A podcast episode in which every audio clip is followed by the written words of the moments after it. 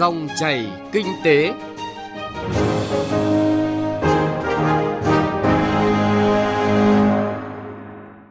Biên tập viên Ngọc Diệu và Hà Nho xin chào quý vị và các bạn.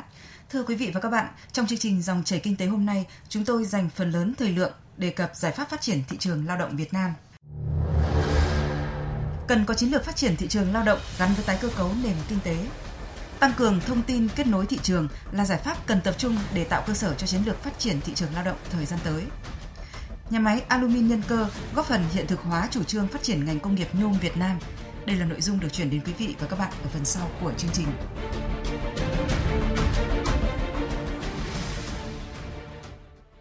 Trước khi đến với những nội dung vừa giới thiệu, chúng tôi điểm một số thông tin kinh tế đáng chú ý. Lưu ý quy định mới về việc một số doanh nghiệp phá sản được xem xét xóa nợ. Cụ thể, quy chế xử lý nợ bị rủi ro tại Ngân hàng Chính sách Xã hội theo quyết định số 08 năm 2021 của Thủ tướng Chính phủ chính thức có hiệu lực từ hôm qua 19 tháng 5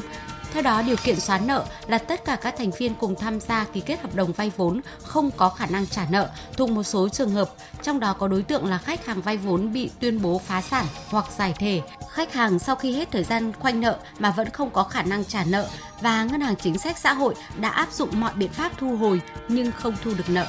Trong thời gian có dịch COVID-19 được cấp có thẩm quyền công bố, Chủ tịch Ủy ban nhân dân cấp tỉnh chỉ đạo các đơn vị thuộc phạm vi quản lý tổ chức đấu thầu theo các hình thức lựa chọn nhà thầu đã được quy định tại luật đấu thầu. Đặc biệt, được quyết định theo thẩm quyền thực hiện chỉ định thầu đối với các gói thầu mua sắm thuộc phạm vi quản lý để triển khai công tác phòng chống dịch COVID-19 trong trường hợp cấp bách theo quy định tại luật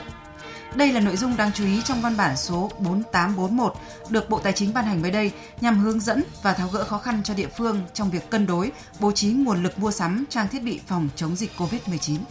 Bộ Tài chính vừa có tờ trình chính phủ về đề án cơ cấu lại doanh nghiệp nhà nước, trọng tâm là Tập đoàn Kinh tế Tổng công ty nhà nước giai đoạn 2021-2025. Một trong những điểm mới của đề án là thí điểm chuyển đổi một số tập đoàn kinh tế Tổng công ty nhà nước do nhà nước nắm giữ 100% vốn điều lệ từ hình thức công ty trách nhiệm hữu hạn một thành viên sang hình thức doanh nghiệp cổ phần trong đó các cổ đông là các tập đoàn kinh tế nhà nước, doanh nghiệp nhà nước có chức năng đầu tư và kinh doanh vốn nhà nước. Đề án cũng đặt nhiệm vụ phấn đấu đến năm 2025 cơ bản hoàn thành việc sắp xếp cơ cấu lại các doanh nghiệp nhà nước theo hình thức chủ yếu là cổ phần hóa, thoái vốn theo đúng nguyên tắc thị trường, công khai, minh bạch.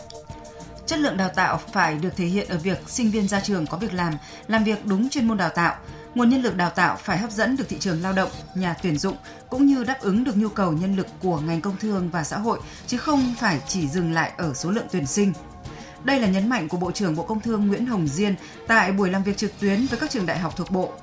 Bộ trưởng Nguyễn Hồng Diên yêu cầu các trường phải tích cực mở rộng hợp tác trong và ngoài ngành nhằm phát huy lợi thế trong đào tạo, tăng cường liên kết các cơ sở sử dụng lao động cũng như đẩy mạnh liên kết giữa các đơn vị trong hệ thống đào tạo nhằm chia sẻ khó khăn, thuận lợi trong hoạt động.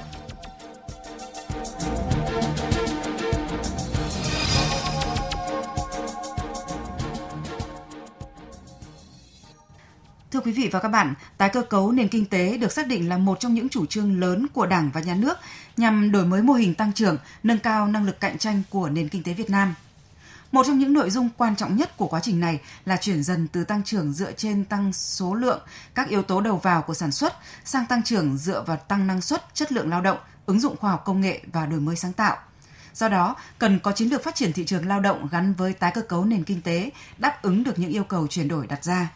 Thực tiễn những năm vừa qua cho thấy Việt Nam đã có những cải thiện nhất định về hệ thống chính sách lao động việc làm, tạo khung pháp lý để phát triển thị trường lao động. Tuy nhiên, thị trường lao động Việt Nam nhìn chung vẫn là một thị trường dư thừa lao động, chất lượng việc làm chưa cao so với các nước trong khu vực, mức độ phát triển không đồng đều, mất cân đối nghiêm trọng về cung cầu lao động giữa các vùng, khu vực, ngành nghề kinh tế. Do đó, Phó giáo sư tiến sĩ Trần Kim Trung, Phó Viện trưởng Viện Nghiên cứu Quản lý Kinh tế Trung ương nhận định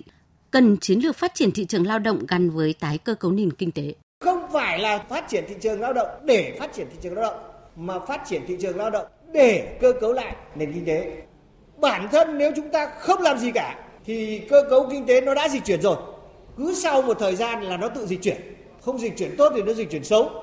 Nhưng vì chúng ta có chủ trương mong muốn có đích của chuyển dịch cơ cấu cho nên chúng ta phải thò bàn tay nhà nước vào tác động vào thị trường để cho nó phát triển. Bởi vậy cho nên chúng ta phải coi việc để tái cơ cấu nền kinh tế như mục đích dẫn dắt cho phát triển thị trường lao động. Về phía nhà nước, cần tăng cường vai trò trong việc giám sát điều tiết cung cầu lao động, kết nối cung cầu nhân lực trong cả nước và gắn với thị trường lao động quốc tế, nhất là trong khu vực ASEAN. Các chuyên gia nghiên cứu của Viện Nghiên cứu Quản lý Kinh tế Trung ương cũng kiến nghị khi quy hoạch phát triển các tỉnh, các vùng kinh tế phải quan tâm đến phát triển các khu vực kinh tế trọng điểm, các khu công nghiệp, cụm công nghiệp theo mô hình cụm liên kết ngành gắn với chuỗi giá trị.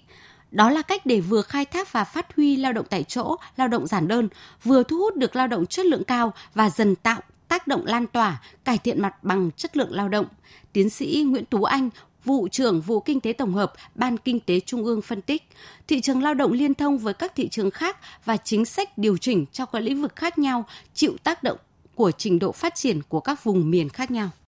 Để cho thị trường lao động có thể phát triển một cách hài hòa ấy, thì nền kinh tế cũng phải phát triển một cách hài hòa, không nên phát triển theo kiểu mà chúng ta quá phân cực. Và như vậy chúng ta sẽ thấy là nếu chúng ta tập trung phát triển cho Hà Nội và thành phố Hồ Chí Minh bởi vì theo nhiều người lập luận là Hà Nội, thành phố Hồ Chí Minh là nơi, là hai nơi sử dụng vốn hiệu quả nhất thì nên tập trung vào đấy để nó tạo ra cái vốn hiệu quả hơn. Nhưng nếu chúng ta tập trung, nguồn lực thì nó có hạn là chúng ta chỉ đầu tư vào hai chỗ này thì có nghĩa chúng ta không đầu tư nơi khác.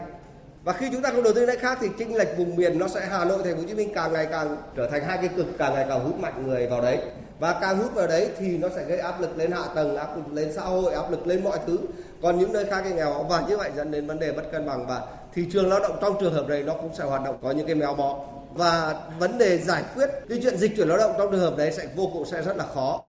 trong khi chính sách và nguồn lực phát triển thị trường lao động còn hạn chế thì cần sự chủ động chuyển dịch kinh tế và phát triển hài hòa từ chính quyền các địa phương. Đơn cử như ở Đồng Tháp, một tỉnh vùng sâu vùng xa còn nhiều khó khăn của đồng bằng sông Cửu Long nhưng đã xác định doanh nghiệp là động lực phát triển kinh tế.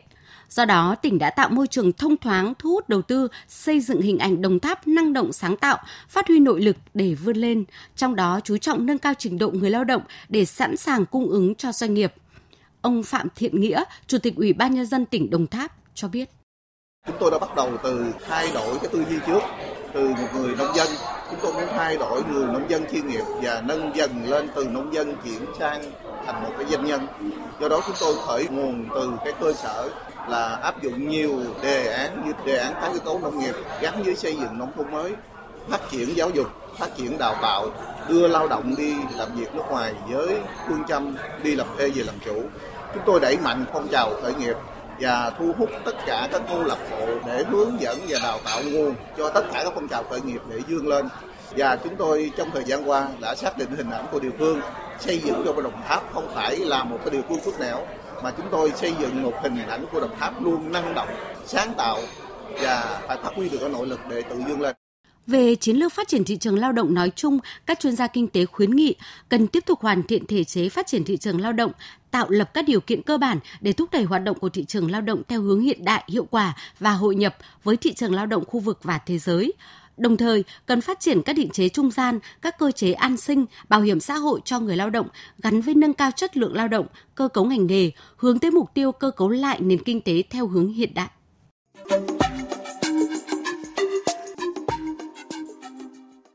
Thưa quý vị và các bạn, hiện nay các trung tâm giới thiệu việc làm công lập đang hoạt động một cách thiếu năng động, vẫn mang tính hành chính và phục vụ chủ yếu các đối tượng bảo hiểm thất nghiệp trong khu vực hành chính công. Ngoài ra, chưa có sự kết nối giữa các trung tâm giới thiệu việc làm với các doanh nghiệp cung cấp dịch vụ việc làm tư nhân. Do đó, phát triển các định chế trung gian, tăng cường thông tin kết nối thị trường lao động là những giải pháp cụ thể để tạo cơ sở cho chiến lược phát triển thị trường lao động thời gian tới. Báo cáo về thực trạng thị trường lao động Việt Nam của Viện Nghiên cứu Quản lý Kinh tế Trung ương cho thấy cơ sở dữ liệu việc làm của các trung tâm giới thiệu việc làm công lập là rất ít, chủ yếu là về đối tượng bảo hiểm thất nghiệp. Trong khi đó, thông tin từ các công ty tư nhân thường không cho phép tiếp cận mở và mức phí mua thông tin không phải người lao động nào cũng có thể trả được hoặc khó lựa chọn được thông tin nào cần mua phù hợp với điều kiện của mình. Đáng chú ý là thực trạng này diễn ra khi mà Việt Nam đang có hơn 200 điểm chi nhánh dịch vụ việc làm, gần 50 sàn giao dịch việc làm, cùng với đó là cổng thông tin điện tử việc làm Việt Nam. Nhưng hơn một nửa hoạt động tìm kiếm việc làm của người lao động đang được thực hiện qua những con đường phi chính thức như là qua bạn bè, người thân và có khoảng 3% tìm qua trang web. Theo bà Nguyễn Thị Lan Hương, chuyên gia lao động việc làm, cần thay đổi cách thức kết nối thông tin. Khánh Hòa đang làm rồi, nó giống như cái cúc ờ, khách sạn ấy một bên đưa hết cả thông tin về doanh nghiệp cần một bên là người lao động đang tìm việc một bên việc tìm người người ta vào cũng giống như đi book khách sạn ấy. Người ta sẽ tìm được những cái matching. Và hiện nay các công ty tư vấn họ làm cái công ty đấy. Họ biết là đầu tiên là tôi là ai sau là họ link vào. Như vậy người lao động họ sẽ biết là tôi đây học cái này ra thì những việc làm nào sẽ ô không ai có thể làm được cái đấy. Nhà nước không ai làm được nhưng nếu có hệ thống công cụ và bây giờ nhờ có covid cái đấy nó sẽ làm nhanh được. Cũng giống như là dữ liệu công dân của Việt Nam ấy. Có một mâu thuẫn được các chuyên gia lao động việc làm chỉ ra, đó là lao động Việt Nam già đi nhưng người trẻ lại thiếu việc làm. Lao động qua đào tạo tuy tăng từ 40% năm 2010 lên 65% năm 2020, nhưng là bao gồm toàn bộ lao động đã có chứng chỉ, đã được đào tạo từ 3 tháng trở lên, cũng như được đào tạo dưới 3 tháng không có chứng chỉ. Và dù vậy, tỷ lệ 65% lao động qua đào tạo năm 2020 vẫn chưa đạt mục tiêu đề ra trong chiến lược phát triển nguồn nhân lực là 70% vào năm 2020. Nếu chỉ xét những lao động có bằng cấp chứng chỉ từ 3 tháng trở lên, tỷ lệ này chỉ là 24,5% vào năm 2020, cũng không đạt mục tiêu đề ra là 25%. Ông Bùi Tôn Hiến, Viện trưởng Viện Khoa học Lao động và Xã hội khuyến nghị cần tăng cường liên kết đào tạo lại cho lao động trong doanh nghiệp. Các cái tỉnh, thành phố lớn, Bình Dương, Đồng Nai, Thành phố Hồ Chí Minh, cái khu mà tập trung nhiều lao động và cái khu vực doanh nghiệp nhiều lao động nhưng mà nó có một cái vấn đề đấy là cái lao động bây giờ là từ nông nghiệp là vào thẳng các cái khu vực doanh nghiệp. Thậm chí là thiếu cả ngay cả cái lao động chưa được đào tạo, trình độ thấp hoặc là chưa được đào tạo. Thế nhưng mà khi mà lao động vào sau đó thì người lao động hầu như là không được đào tạo hoặc là doanh nghiệp chỉ có huấn luyện để cho làm việc và một cái tỷ lệ đấy rất là lớn. Vậy thì ai sẽ đào tạo cái tỷ lệ này? Tại vì bây giờ là hệ thống đào tạo ban đầu thì đào tạo xong thì đưa vào doanh nghiệp và đưa vào thị trường thậm chí là có những cái địa phương như là Bình Dương, chúng tôi đã có những cái nghiên cứu mà chỉ ra trình độ và lao động mà theo bằng cấp chứng chỉ có đào tạo đàng hoàng ấy, thì cả địa phương đấy còn thấp hơn bình quân của cả nước. Như vậy thì đây là một vấn đề gọi là nghịch lý. Thế vậy thì bây giờ lao động nằm trong doanh nghiệp rồi, làm sao mà cái hệ thống đào tạo ban đầu đấy có thể lôi ra một đào tạo như vậy thì khu vực doanh nghiệp có cái hướng chủ động hơn đối với việc à, liên kết từ cơ sở đào tạo một vòng luồn quẩn về đầu tư chất lượng lao động đặt ra, đó là đầu tư cho lao động đang phụ thuộc vào gia đình, vào bố mẹ. Chất lượng lao động không đáp ứng nhu cầu doanh nghiệp nên vào làm ở những khâu gia công với trình độ thấp, nhận lương thấp. Theo đó, thu nhập người lao động thấp không đủ khả năng đầu tư cho nâng cao kỹ thuật, không đủ sức đầu tư cho con cái, là thế hệ lao động tiếp sau – Hệ quả là kỹ năng lao động của Việt Nam còn nhiều hạn chế, chỉ đạt 46 trên 100 điểm và xếp thứ 103 trong bảng xếp hạng của thế giới, kém rất xa so với nhóm ASEAN 4. Cũng theo đó, năng lực cạnh tranh của thị trường lao động Việt Nam trong khối ASEAN chỉ hơn Indonesia và Lào, còn lại kém tất cả các nước còn lại. Do đó, chuyên gia lao động và việc làm đề nghị cần có chính sách thúc đẩy sự tham gia của khu vực doanh nghiệp vào quá trình đào tạo và đào tạo lại lao động, khuyến khích sự tham gia của người sử dụng lao động, doanh nghiệp, các hiệp hội nghề nghiệp trong việc thiết kế các chương trình đào tạo, nội dung đào tạo, chuẩn đầu ra và trực tiếp tham gia đào tạo.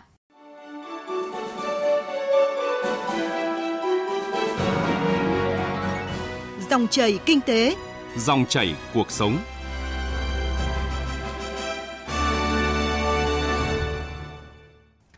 Quý vị và các bạn thân mến, cùng với nhà máy alumin Tân Rai, nhà máy alumin Nhân Cơ thuộc công ty nhôm Đắk Nông TKV là một trong hai dự án thí điểm trong ngành công nghiệp mới, công nghiệp khai thác chế biến quặng bauxit để sản xuất alumin tiến tới sản xuất nhôm do Tập đoàn Công nghiệp Than khoáng sản Việt Nam TKV làm chủ đầu tư.